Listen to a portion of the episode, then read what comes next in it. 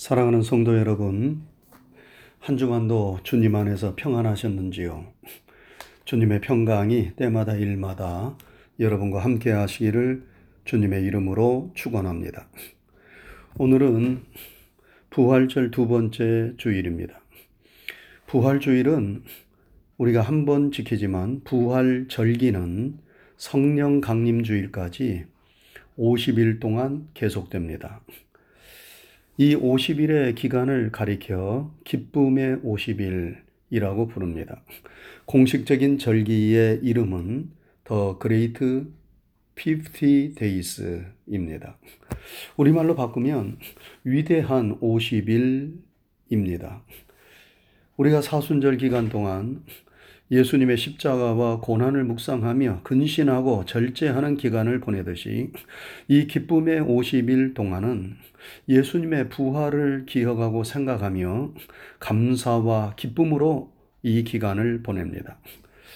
그래서 초기 기독교에서는 이 기간에는 공식적으로 무릎도 꿇지 않았습니다.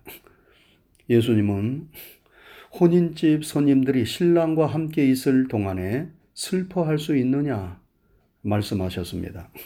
사망 권세를 깨뜨리시고 부활하신 생명의 주님을 믿는 우리들은 어떠한 경우에도 슬픔에 젖어 비관하고 절망하고 낭망할 수 없는 것입니다. 오늘 본문에 보면 제자들이 유대인들을 두려워하여 문을 잠그고 숨어 있는데 부활하신 예수님께서 찾아오셨습니다. 왜 제자들이 이렇게 두려움에 빠져 숨어 있는 것입니까? 그것은 예수님의 제자로 발각되면 죽을 수도 있었기 때문이었습니다. 유대인의 최고 의결기관인 사내들인 공회는 예수님을 십자가에 못 박아 죽인 다음 이렇게 결정했어요. 누구든지 예수를 메시아로 말하고 전하는 사람이 있으면 유대교에서 출교한다. 여러분, 출교가 무엇입니까? 그 종교에서 쫓아내는 것입니다. 현대의 개념으로는 영주권이나 시민권을 박탈하고 추방하는 것입니다. 그러면 법의 보호를 받지 못합니다. 유대교에서 출교를 당하면 그 사람은 하나님의 사람이 아니기 때문에 율법이 정하는 어떠한 보호도 받을 수 없습니다. 그래서 출교당한 사람을 누가 테러를 가하고 죽여도 어디서도 보호를 받을 수 없는 것입니다. 그러므로 제자들은 두려운 것이지요. 밖으로 나갈 수도 없고 문을 꼭꼭 잠그고 숨어 있을 수밖에 없었습니다. 우리가 코로나가 한창 기승을 부릴 때 두려워서 집 밖을 함부로 나가지를 못했지요. 마치 그것과도 같습니다. 그렇게 두려움에 떨고 있는 제자들에게 부활하신 예수님이 찾아오셨습니다. 예수님이 먼저 찾아오셨습니다. 제자들이 예수님을 먼저 찾은 것이 아닙니다. 예수님이 먼저 찾아오셨습니다. 두려움에 떨고 있는 제자들을 먼저 찾아오시는 예수님. 이 말씀이 우리에게 얼마나 큰 은혜가 되는지 모릅니다. 저는 이것을 복음이라고 생각합니다. 우리가 하나님을 먼저 찾고 하나님을 먼저 사랑한 것이 아닙니다. 하나님께서 우리를 먼저 찾으셨고 사랑하셨습니다. 그래서 우리를 구원하시기 위하여 예수님을 보내주셨고 예수님을 믿게 하셨고 여러분과 저를 구원해 주셨습니다. 이것을 사도 요한은 요한 1서 4장 10절에서 이렇게 말씀했어요. 사랑은 여기 있으니 우리가 하나님을 사랑한 것이 아니요 하나님이 우리를 사랑하사 우리 죄를 속하기 위하여 화목 제물로 그 아들을 보내셨습니다. 그러면 부활하신 주님께서 제자들을 찾아오셔서 제일 먼저 하신 말씀이 무엇입니까? 너희에게 평강이 있을지어다 하시는 말씀이었습니다. 이 말씀을 한 번만 하신 것이 아닙니다. 거듭 반복해서 해 주셨습니다. 여러분 한번 따라 하시기 바랍니다. 너희에게 평강이 있을지어다. 여러분 너무 은혜롭고 좋은 말씀입니다. 오늘 우리가 건강, 자녀, 물질, 미래의 여러 문제로 삶의 불안을 느끼는데 이러한 우리들에게 참으로 필요한 말씀 아닙니까? 여러분 평강이 무엇입니까? 평강은 히브리어로 샬롬입니다. 평강, 샬롬이란 육신이 건강하고 마음이 평안한 상태, 인간의 가장 행복하고 만족한 상태를 가리킵니다. 외부의 환경과 상황에 따라 마음이 흔들리고 요동치는 것이 아니라 어떠한 상황 속에서도 마음의 안정, 평화를 누리는 것이 바로 샬롬의 상태입니다. 저는 이 샬롬이 너무나 좋습니다. 그래서 설교를 시작할 때에도 여러분에게 먼저 평강을 빌어줍니다. 카톡으로 문자를 보낼 때에도 마지막은 샬롬으로 끝냅니다. 샬롬이라는 말이 너무나 좋고 이 세상을 사는 동안에도 샬롬의 상태로 살기를 간절히 소망하기 때문입니다. 예수님께서 제자들과 함께 배를 타고 갈릴리 바다를 항해하는데 갑자기 풍랑이 일어 배가 침몰될 것 같았습니다. 그때 제자들은 허둥대며 정신이 없는데 예수님은 아무런 일도 없는 양 배에서 주무시고 계십니다. 바로 그 풍랑 중에도 평안히 주무시는 예수님의 마음의 상태가 샬롬입니다. 여러분 예수님께서 풍랑이는 것을 모르셨겠습니까? 그러나 예수님이 타신 배를 풍랑이 침몰시킬 수 없다는 것을 예수님은 아셨습니다. 그래서 제자들이 주여 우리를 구원하소서 우리가 죽겠나이다 하면서 불안해하고 두려워할 때에 예수님은 어찌하여 무서워하느냐 믿음이 작은 자들아 말씀하시고 일어나셔서 바람과 바다를 꾸짖으셨습니다. 그러자 그렇게 거세었던 바람과 바다가 아주 잔잔하게 되었어요. 우리에게 하나님이 주시는 평강이 없으면 여러분 우리는 늘 세상의 환란 풍파를 따라 우리 마음이 요동칩니다. 그러나 하나님이 주시는 평강이 있으면 세상에 어떤 풍랑이 인다 할지라도 그 풍랑 중에도 마음의 평안을 유지하고 풍랑마저도 잠재울 수 있습니다. 부활하신 예수님께서 제자들을 찾아오셔서 거듭 반복해서 해 주신 말씀이 무엇입니까? 바로 너희에게 평강이 있을지어다 하시는 말씀이었습니다. 부활하신 예수님은 지금 불안에 떨고 있는 제자들에게 내가 지금 이렇게 살아있지 않느냐? 불안해하지 말고 마음의 평안을 가지라. 샬롬. 이렇게 말씀하시는 것입니다. 예수님은 제자들에게 평안을 너희에게 끼치노니 곧 나의 평안을 너희에게 주노라. 내가 너희에게 주는 것은 세상이 주는 것과 같지 아니하니 너희는 마음에 근심도 말고 두려워하지도 말라. 이렇게 말씀하셨습니다. 저는 이 말씀이 너무나 좋아서 늘 수시로 이 말씀을 묵상합니다. 제 마음의 평강을 잃지 않기 위해서입니다. 그러면서 제 마음을 다잡습니다. 여러분 세상이 주는 평안은 소금물과도 같아요. 처음 마실 때에는 해갈되는 것처럼 보입니다. 그러나 참 만족, 참 해갈이 되지 못합니다. 더 목이 타고 갈증을 느끼게 됩니다. 그러나 우리 주님이 주시는 평강, 평안은 우리의 심령 깊은 곳에서 늘 솟구쳐 오르는 생수와도 같습니다. 우리는 그 생수를 마셔야 합니다. 우리가 세상에서 불안해하고 두려워하며 염려하고 근심하며 낭망하고 좌절하는 마음을 버리려면 하나님이 주시는 평강이 우리에게 있어야 합니다. 하나님의 평강이 우리 마음과 생각을 지배해야 합니다. 여러분, 그러기 위하여 우리가 어떻게 해야 합니까? 먼저, 부활하신 예수님, 살아계신 하나님이 지금 나와 함께 계심을 믿어야 합니다. 우리가 요즘 새벽에 출애굽기서의 말씀을 통하여 은혜를 나누고 있어요. 미디안 광야에서 양떼를 돌보던 모세에게 하나님께서 나타나셨어요.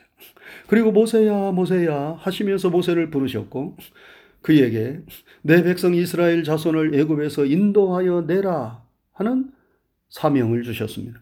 80세의 노인에게 하나님께서 이런 사명을 주셨어요. 모세가 하나님의 부르심을 받고 사명을 받았을 때 모세는 기가 막혔을 것입니다.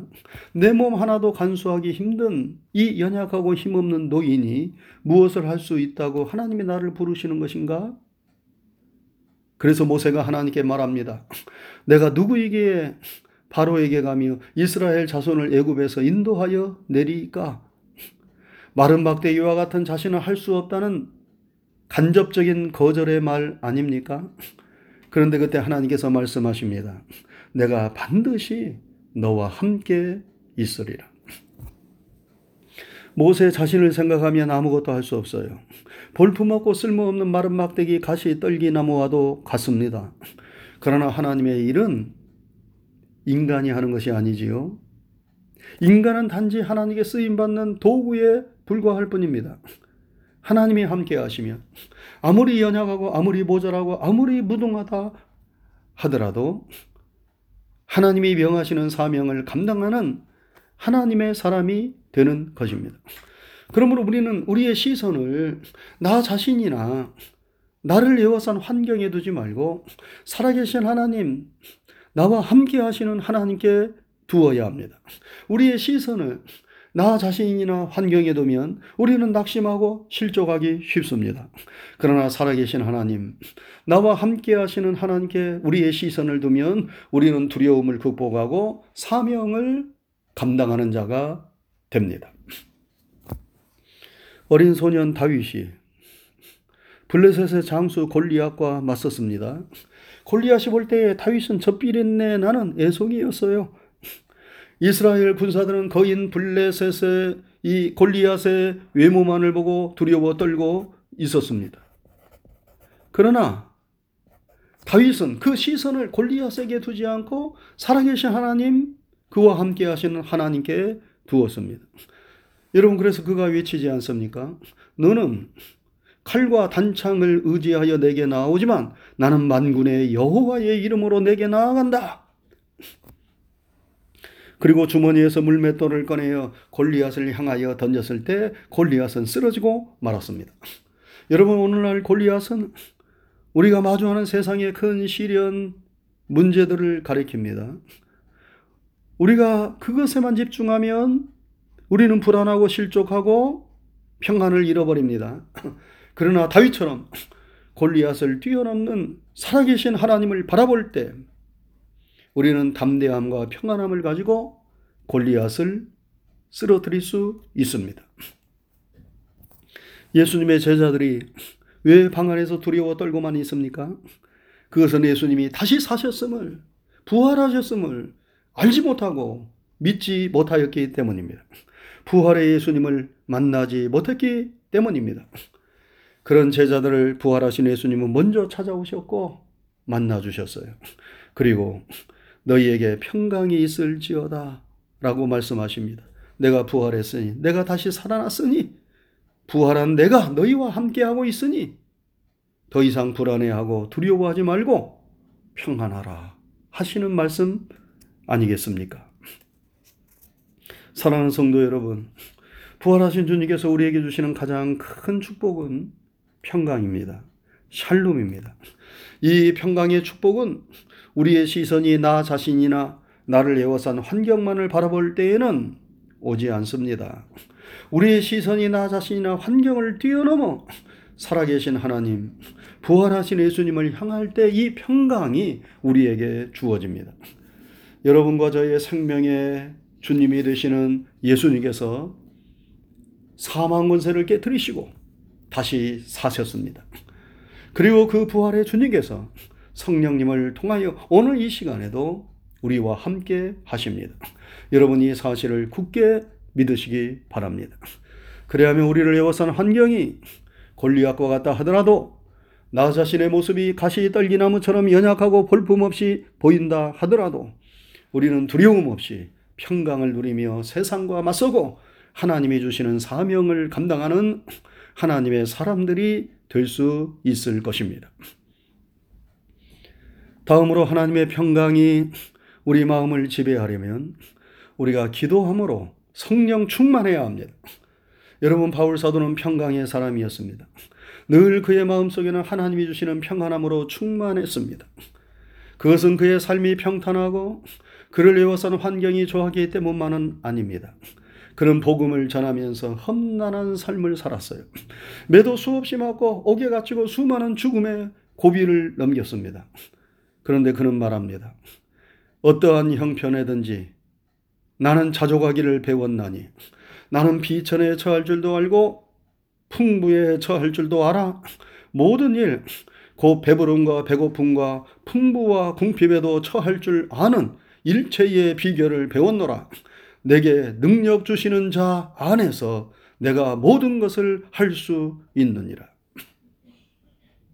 여러분 참으로 대단하지 않습니까? 어떠한 형편에서든지 요동하지 않고 자족할 수 있다는 것, 그것이 바로 샬롬, 하나님이 주시는 평강의 마음입니다. 그는 잘 된다고 교만하지 않았고, 안 된다고 낭망하지 않았어요. 그가 이런 자족의 마음, 평강의 마음을 가질 수 있었던 것은 늘 기도함으로 성령 충만하였기 때문이었습니다. 그래서 그는 빌립보서 4장 6절과 7절에서 말씀합니다. 아무것도 염려하지 말고 다만 모든 일에 기도와 간구로 너희 구할 것을 감사함으로 하나님께 아뢰라. 그리하면 모든 지각에 뛰어난 하나님의 평강이 그리스도 예수 안에서 너희 마음과 생각을 지키시리라. 사랑하는 성도 여러분, 이 어려운 시기에 우리에게 절대적으로 필요한 것은 하나님이 주시는 평강의 마음입니다. 이러한 때에 우리가 자칫 잘못하면 평강의 마음을 빼앗기고 서로 갈등하고 싸우기 쉽습니다. 서로 원망하며 서로 탓하고 비난하기 쉽습니다. 여러분, 우리가 하나님의 사랑과 부활의 주님을 믿는 믿음과 기도로 우리의 마음을 잘 다스릴 수 있기를 바랍니다. 그래서 하나님의 평강이 늘 함께하는 우리 모두가 되고 또 우리의 삶이 될 수 있기를 주님의 이름으로 축원합니다. 기도하겠습니다. 은혜로우신 하나님 아버지 감사합니다. 거룩한 주일입니다. 주님께서 사망 권세를 깨뜨리시고 부활하신 부활절 두 번째 주일입니다. 우리를 사랑하셔서 만화 가운데 건져주시고 하나님의 자녀 삼으시고 영원한 생명과 구원을 허락하여 주셨을 뿐만 아니라 이 거칠고 험악한 세상에서 우리 주님이 늘 우리와 함께 하시며 우리의 삶을 선하고 아름답게 인도해 주시오니 감사를 드립니다. 하나님이 베풀어 주신 은혜와 사랑을 잊지 않는 주의 자녀들이 되게 하여 주옵시고 부활하셔서 다시 사신 주님께서 오늘도 우리와 함께 하시며 성령님을 통하여 우리를 인도해 주심을 우리가 굳게 믿으면서 세상이 어떻게 요동친다 하더라도 그것으로 인하여 불안해하거나 두려워하지 않도록 도와주시고 부활의 주님을 믿는 믿음 안에서 하나님이 주시는 평강을 누리는 하나님의 자녀들이 다 되게 하여 주시옵소서. 그리고 하나님 앞에 끊임없이 기도하고 간구하고 감사함으로 하나님께 나아가는 종들이 되게 하여 주셔서 인간의 생각과 지각을 뛰어넘는 하나님의 평강이 우리의 마음과 생각을 다스려 주시고 지켜 주시는 그런 은혜를 힘있게 하여 주시옵소서. 늘 요동치고 흔들리는 세상 가운데 우리가 살고 있습니다. 우리가 믿음에 굳게 서지 아니하면 기도하지 아니하면 우리의 마음이 하나님의 평강을 잃어버리고 늘 불안해하고 두려워하며 그리고 근심 걱정으로 가득 찬 삶을 살 수밖에 없음을 우리가 잘 알고 있습니다. 하나님의 평강이 이 어려운 때에 우리에게 절대적으로 필요하오니 주님 부활하신 주님을 믿는 믿음으로 우리의 마음을 다스려 주옵시고 힘들고 어려울 때마다 좌절하거나 낭망하지 않고 살아계신 우리 주님께로 나아가 기도하고 간구하는 우리 모두가 되게 하여 주셔서 하나님이 주시는 평강의 마음으로 우리의 마음을 지킬 뿐만 아니라 삶의 모든 어려운 시련과 역경을 이겨내게 하시고 믿음 안에서 승리하며 하나님의 영광을 드러내는 하나님의 자녀들이 다 되게 하여 주시옵소서. 감사를 드리오며 예수님 귀하신 이름 받들어 기도드리옵나이다. 아멘.